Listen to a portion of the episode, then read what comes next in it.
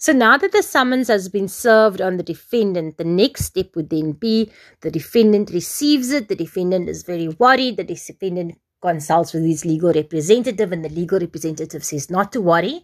You receive the summons and the first thing that i'm going to draft for you is what we refer to as a notice of intention to defend. And explains to the client this notice of intention to defend is merely just an fyi we are going to be informing the plaintiff that yes you as a defendant have every intention to fight the claim against you right?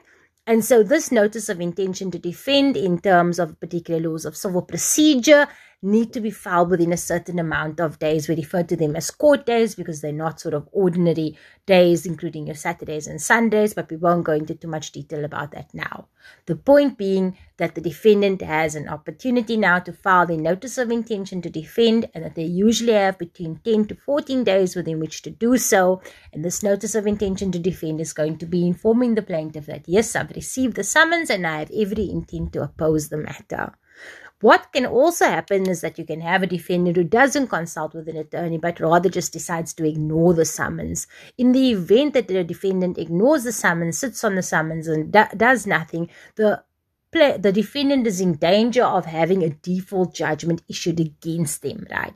And what that default judgment would mean is that the defendant would be held liable for the plaintiff's claim that the plaintiff brought against the defendant. And because the, the, the, defendant did nothing, the defendant would then have to obey the court's order and would have to satisfy the plaintiff's claim, right? And in this instance, of course, the matter will end with default judgment and there'll be no other formal court processes because there'll be no need for any other formal court processes.